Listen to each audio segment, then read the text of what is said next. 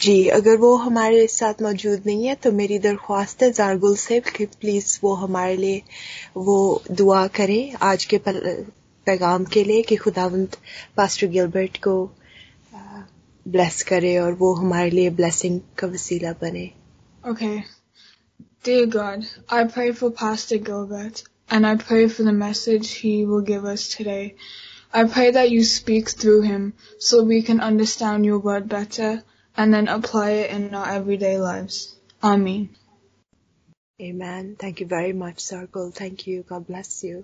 जी मैं अभी दावत देना चाहती हूँ पास्टर गिलबर्ट को जो हमारे लिए आज खुदाम का कलाम पेश करेंगे pastor Gilbert please thank you Kiran good evening everyone मैं खुदा का शुक्र करता हूँ कि आज फिर खुदावन ने ये मौका दिया कि आप सब के साथ मिलकर खुदा के ज़िंदा पाकलाम को हम सीख सके। तो इस वक्त मैं आपकी तवज्जो, आज की जो रीडिंग्स हैं, Matthew gospel of Matthew chapter 25 one two three thirteen और जो दूसरी रीडिंग अभी हमारे लिए की गई first Thessalonian chapter four thirteen to eighteen अगर आप बाइबलें अपने सामने रखें तो हम इन रीडिंग्स को फॉलो करेंगे और इनसे सीखेंगे कि खुदावंद आज शाम हमें क्या सिखाना चाहता है। जो मजमून आज शाम हम इन रीडिंग से अपने लिए निकालते हैं, वो है the second coming of Christ. और इंग्लिश में हम इसको कहते हैं the rapture of the church. हमारे नज़दीक दो मौके बड़े अहम हैं खुदा के पाकलाम में, जिनको हमें बड़ी संजीदगी से सोचने, समझने और इन पर अमल करने की ज़रूरत है। आज शाम जब हम इन हवालों को अपने सामने रखते हैं और मसीह की दूसरी आमद के बारे में सीखना चाहते हैं तो खुदा यसु मसीह ने अपनी दूसरी आमद को एक जूश वेडिंग के साथ तस्वीर दी है। The parable of ten virgins जब हम इसके बारे में सोचते हैं कि किस तौर से खुदावन यसु मसीह ने उन लोगों को जो उस वक्त वहाँ मौजूद थे, अपनी दूसरी आमद के बारे में सिखाने के लिए इस शादी की जो रसूमात हैं, उनको इस्तेमाल किया। जूश वेडिंग में दो तीन चीज़ें बड़ी अहम हैं, जिनको जानना हमारे लिए बेहद ज़रूरी है। इससे पहले कि हम अपनी रीडिंग की तरफ़ तवज्जो दें। सबसे जो पहली बात है जूश वेडिंग में, जो हम सीखते हैं, वो है इसकी जो शुरुआत होती है, वो दो खानदानों से होती हैं।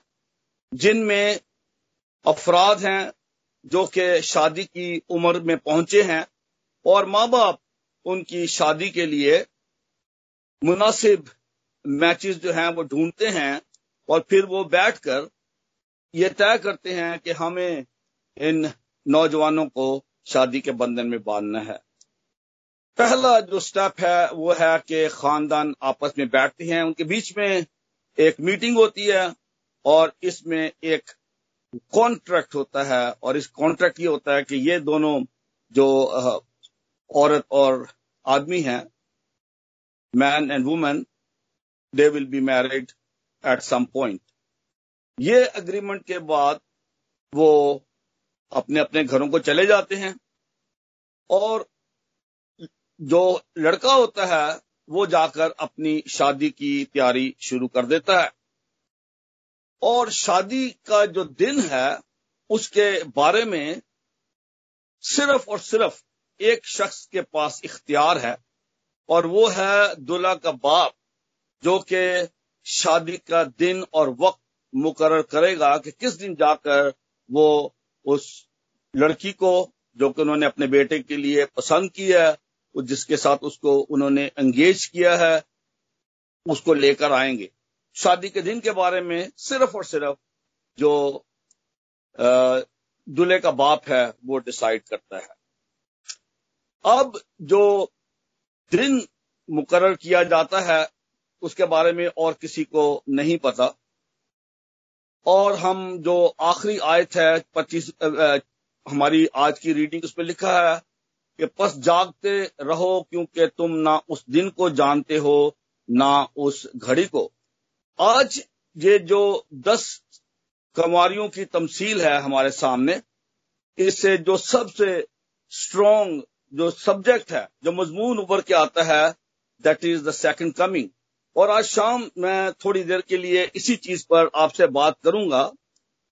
What is my understanding about the second coming from the word of God the second coming of Christ will be in two stages जो पहला स्टेज है in the first stage we call it the rapture of the church and I found a very good definition about the rapture we most of us know doctor David Jeremiah and he has given this definition in his book is this the end अपनी book में वो define करते हैं The rapture is the event in which all who have put their trust in Jesus Christ will be suddenly caught up from the earth and taken into heaven by himself.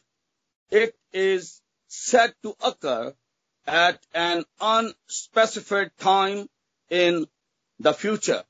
जो पहले stage है उसमें हम देखते हैं कि जो क्लीसिया है वो उठा ली जाएगी। खुदावन यसु मसीह खुद आसमान पर ज़ाहिर होंगे, आएँगे और क्लीसिया जो है उनके साथ बादलों पर उठा दी जाएगी।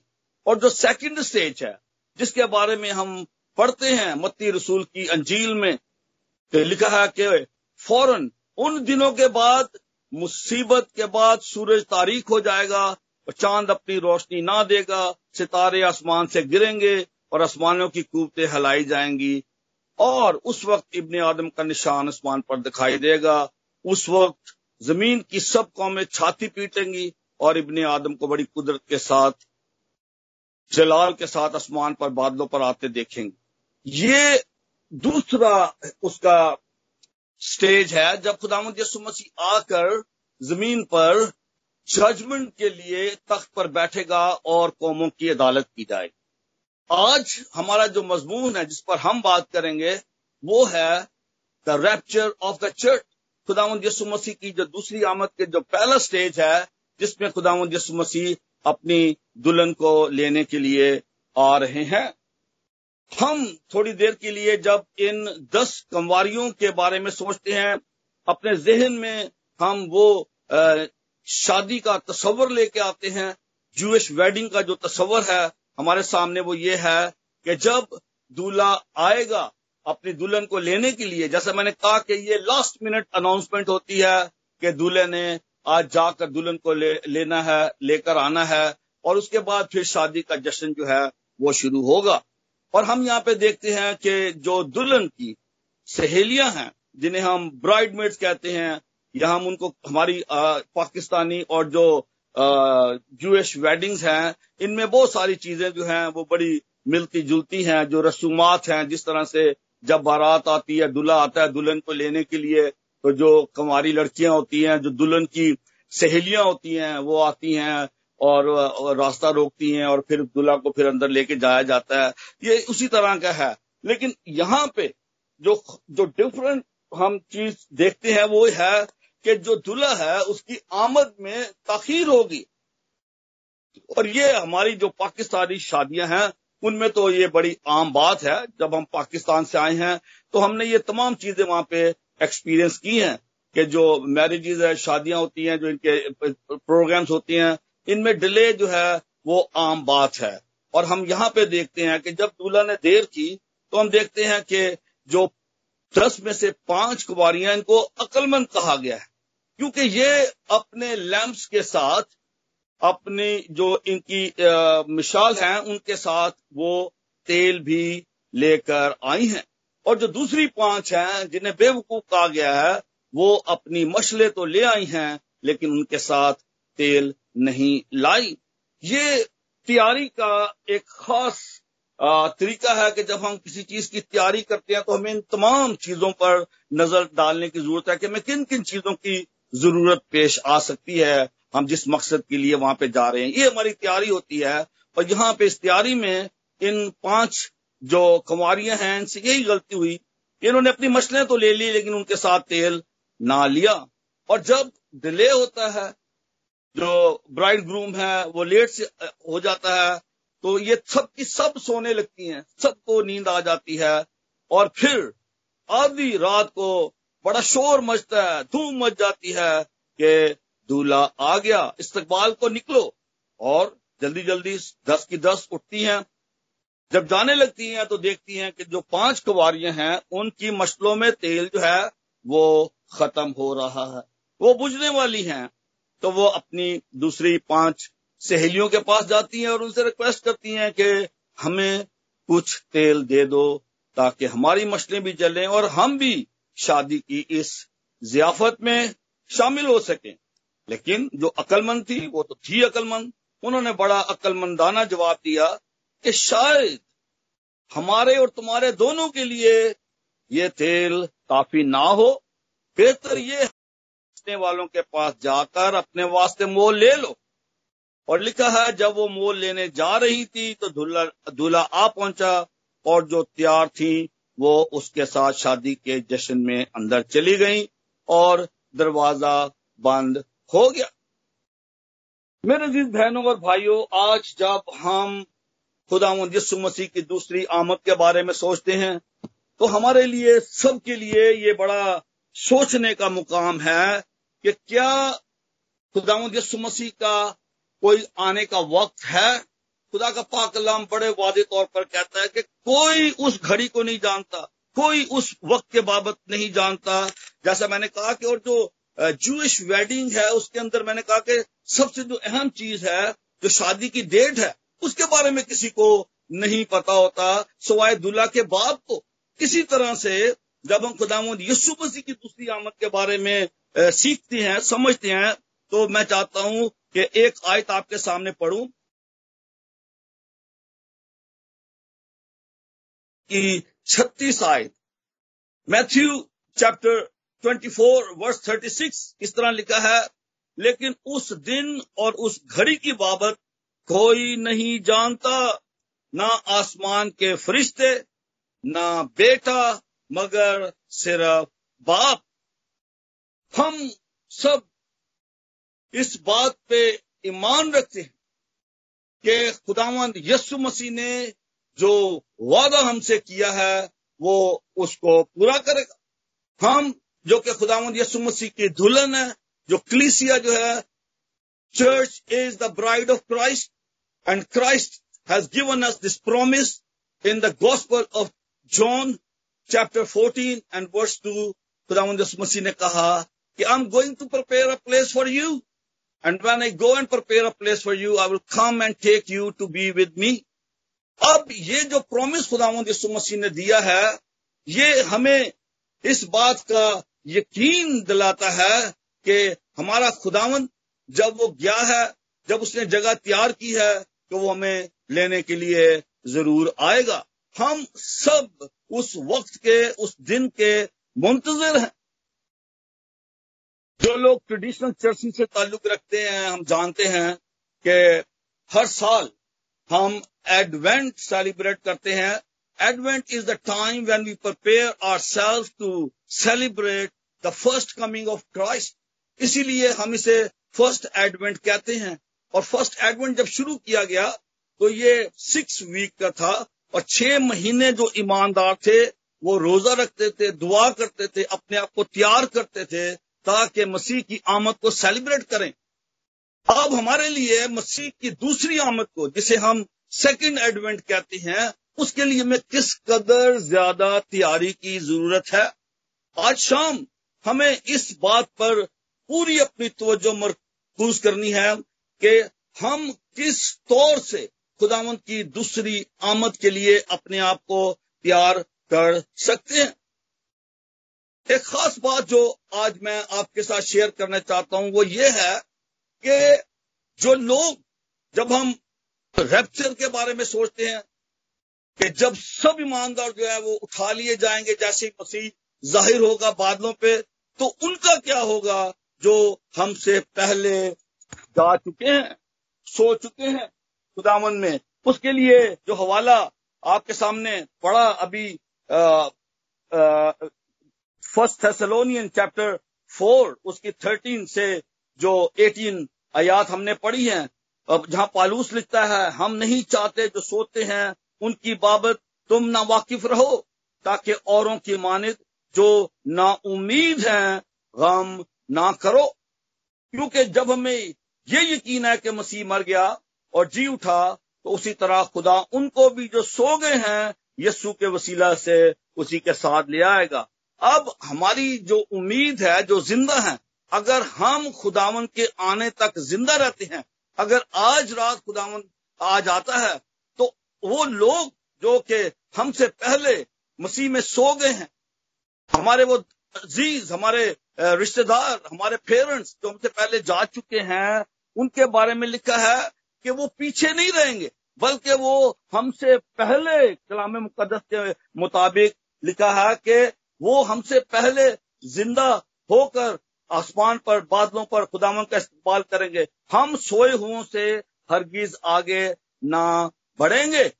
हमारी आज शाम ये दुआ है कि खुदावन हमें इस त्यार इस चीज़ के लिए तैयार करे जबकि हमारा खुदावंद आए। जब हम उसको आसमान पर देखें तो हम अपने आप को तैयार पाए। लेकिन इसके लिए कोई वक्त जो है वो मुकर नहीं है।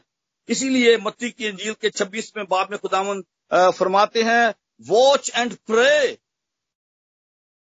so that you will not enter into temptation जब हम इस दुनिया में हैं, हमारा सफ़र जो है अभी काफ़ी बाकी है। हम नहीं जानते खुदावन कब आ जाएगा। हमारे लिए जो ज़रूरी बात है वो ये है कि we need to be watchful बस जागते रहो, क्योंकि तुम ना उस दिन को जानते हो, ना उस घड़ी को। और जाग कर क्या करना है? जागकर हमें दुआ करनी है। We need to be watchful पहली जो बात है, हमें होशियार रहना है, हमने जागना है, ताकि हम उन आजमाइशों का मुकाबला कर सकें जिनका हमें इस दुनिया में सामना है। इससे पहले कि खुदावंद आए, कहीं हम इन आजमाइशों में गिर कर अपने ईमान को खो ना दें। तो दूसरी बात है वी नीड टू प्रेयरफुल हमें वॉचफुल जब हम रहते हैं तो हमें खुदा के पाक कलाम को पढ़ना है।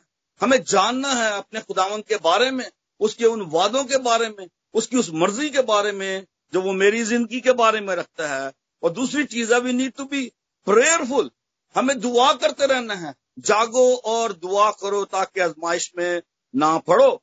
जो तीसरी बात है we need to be faithful जो तीन चीज़ें हैं, जो आज मैं आपके साथ शेयर करना चाहता हूँ, आपको मैं चाहता हूँ कि इस कलाम में से हम सीखें। Number one is be faithful be watchful हमें देखना है कि हम किस तरह हम अपनी ज़िंदगी को इस तौर से गुजारें कि हम उन तमाम चीज़ों से जो हमें खुदावन से, हमारे ईमान से दूर कर सकती हैं, हम उनसे बचते रहें। और उसके लिए ज़रूरी है कि खुदा का कलाम, हमें खुदा के कलाम को हर रोज पढ़ना है। जब खुदा का कलाम हमारे अंदर होगा, हमारे दिल में होगा तो हम उसकी मर्ज़ी के मुताबिक अपनी ज़िंदगी गुजारेंगे। We need to be prayerful हमें दुआ मांगनी है अपने लिए, सबके लिए, हर रोज हमें दुआ को अपनी ज़िंदगी का डिसिप्लिन में शामिल करना है कि हमें बाकायदगी से दुआ मांगनी है। और जो तीसरी चीज़ है, वो है टू बी फेथफुल हमें खुदावन के साथ वफादार रहने की ज़रूरत है। आखिर तक, जो आखिर तक वफादार रहेगा, वही ज़िंदगी का ताज पाएगा। जैसे ही हमारी ये रीडिंग जो है ये खत्म होती है जो ये पैराबल है टेन वर्जन की उसके बाद एक और पैराबल है जो कि तीन नौकरों की है तोड़ों की जो तमसील है उसमें हमने भी कुछ दिन पहले सीखा था कि जब मालिक जाता है अपने सफ़र पे तो वो अपने नौकरों को तोड़े दे के जाता है। कुछ अपना मालो सबाब उनको दे जाता है कि तुम इसके साथ इन, इसको इस्तेमाल करना ट्रेडिंग करना और हम देखते हैं कि जब मालिक वापस आता है तो वो आकर उनसे पूछता है कि मैंने जो तुमको दे के गया था मालो असबाब, तुमने उसके साथ क्या किया? जो तोड़े में तुमको देकर गया था, तुमने उनके साथ क्या किया? तो हम देखते हैं कि जो पहला नौकर था वो आता और कहता है कि मैंने, तूने पाँच मुझे तोड़े दिए थे, मैंने पाँच और कमाए। दूसरा आता है, वो कहता है, तूने मुझे दो तोड़े दिए थे, मैंने दो तोड़े और कमाए। और जो तीसरा है, वो आगे कहता है कि मैं तो डर गया, मैंने बोला, मेरा मालिक बड़ा गुस्से वाला है तो मैंने तो उसको छुपा दिया। और जो मालिक है, वो कहता है well done good and faithful servant you have been faithful with a few things I will put you in charge of many things जब हम थोड़े में ईमानदार होंगे तो खुदा हमको ज़्यादा का मुख्तार बनाएगा।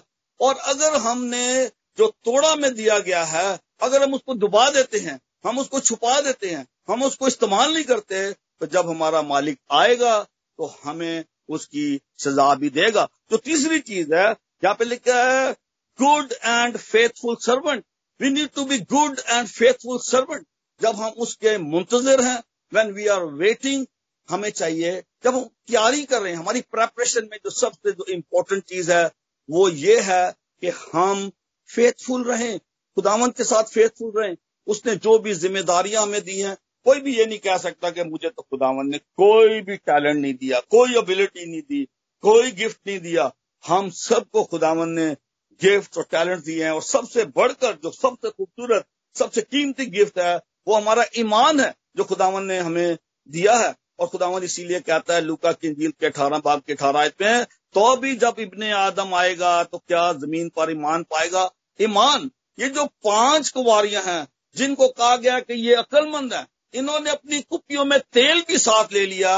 और मैं समझता हूँ कि ये जो तेल है, जो एक्स्ट्रा तेल है, ये हमारा ईमान है जो कि हमारे साथ रहेगा। हम किसी से ईमान मांग नहीं सकते। हमारी जो खुदामंद के साथ रिलेशनशिप है, हमारी जो कमिटमेंट है, हमारी जो ओबीडियंस है, वो वो हम किसी से ले नहीं सकते उधार। वो हमें अपनी ज़िंदगी में उसको पूरा करने की ज़रूरत है। When we are waiting for the coming of Christ we need to be prepared अपने आप को तैयार रखना है। क्योंकि जैसा मैंने अर्ज़ किया कि खुदावंत के रैप्चर के लिए क्लिसिया के रैप्चर के लिए, खुदावंत की पहली आमद के लिए किसी किस्म की कोई भी ऐसी चीज़ नहीं है जिसको कि हम जिससे हम जज कर सके। थोड़े बहुत ज़रूर है, ऐसी चीज़ें हमें नज़र आती हैं, लेकिन खुदामंद किसी भी वक्त आ सकता है। उसके, उसका कोई वक्त मुकर नहीं है। कि सिर्फ़ खुदा बाप जानता है कि किस दिन खुदा उसने अपने बेटे को भेजना है, ताकि अपनी दुल्हन को अपने पास ले जाए। आज मेरी ये दुआ है इस कलाम के वसीले से, जब हम इन दस कुवारियों की तमसील पर गौर करते हैं तो हमें अपनी जिंदगियों पर गौर करने की ज़रूरत है कि क्या हम तैयार हैं कि हम उसके साथ, उस जश्न में, शादी के जश्न में, खुदा की बादशाहत में जिसे खुदा यसु कायम करने आ रहा है, क्या हम उसमें दाखिल होंगे? अगर हम उसके लिए तैयार नहीं हैं तो आज मैं आपको तीन बातें कहना चाहता हूँ। Be watchful be prayerful and be faithful faithful in all what he wants us to do जो भी खुदावन ने आपको जिम्मेदारियाँ दी हैं, जहाँ कहीं भी खुदावन ने आपको रखा है, आपको खुदावन ने किसी खास मकसद के लिए रखा है, आपकी जिंदगियों से उसके नाम को जलाल मिलना चाहिए। आपकी गवाहियों के ज़रिए से बेशुमार खुदा ने काम हम सब की ज़िंदगी में किए हैं। जब तक भी हमारी ज़िंदगी है, हमें अपनी जिंदगियों से उसके नाम को जलाल देते रहना है, हमें उसका प्रचार करते रहना है, हमें उसकी गवाही देती रहना है, ये हमारे लिए बेहद ज़रूरी है। हम हाथ पे हाथ रखकर नहीं बैठ सकते। उस नकम्मे नौकर की तरह जिसके बारे में कहा कि इस नकम्मे नौकर को बाहर अंधेरे में डाल दो, वहाँ रोना और दांत पीसना है।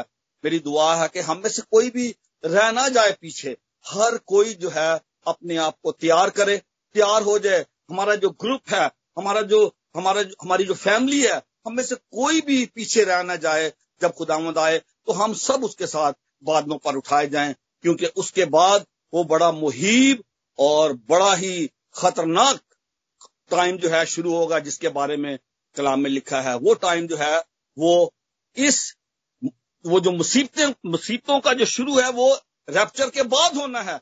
कलीसिया उनका सामना नहीं करेगी। जितनों ने मसीह को कबूल कर लिया है, वो मौत से निकलकर ज़िंदगी में दाखिल हो गए हैं। हमें अदालत फेस करने की ज़रूरत नहीं है। हमने अदालत में नहीं जाना। हम तो पहले ही खुदावंत के साथ बादलों पर आसमान पर उठा लिए जाएँगे। ये हमारे लिए सबसे खुशी की बात है। जब हम क्रिसमस सेलिब्रेट करते हैं, फ़र्स्ट एडवेंट सेलिब्रेट करते हैं, खुदा की शुक्रगुजारी करते हैं, हमें इस बात के लिए भी खुदा का शुक्र करना चाहिए कि खुदा यसु मसीह ने हमें पहले से ही बचा लिया है, हमें महफूज कर लिया है, ताकि हम आने वाले गजब से बच सके। खुदावंत मुझे और आपको इस कलाम के वसीले बड़ी बरकत दे। आमीन। आमीन। बहुत बहुत शुक्रिया, पास्टर गिलबर्ट, इस खूबसूरत कलाम के लिए।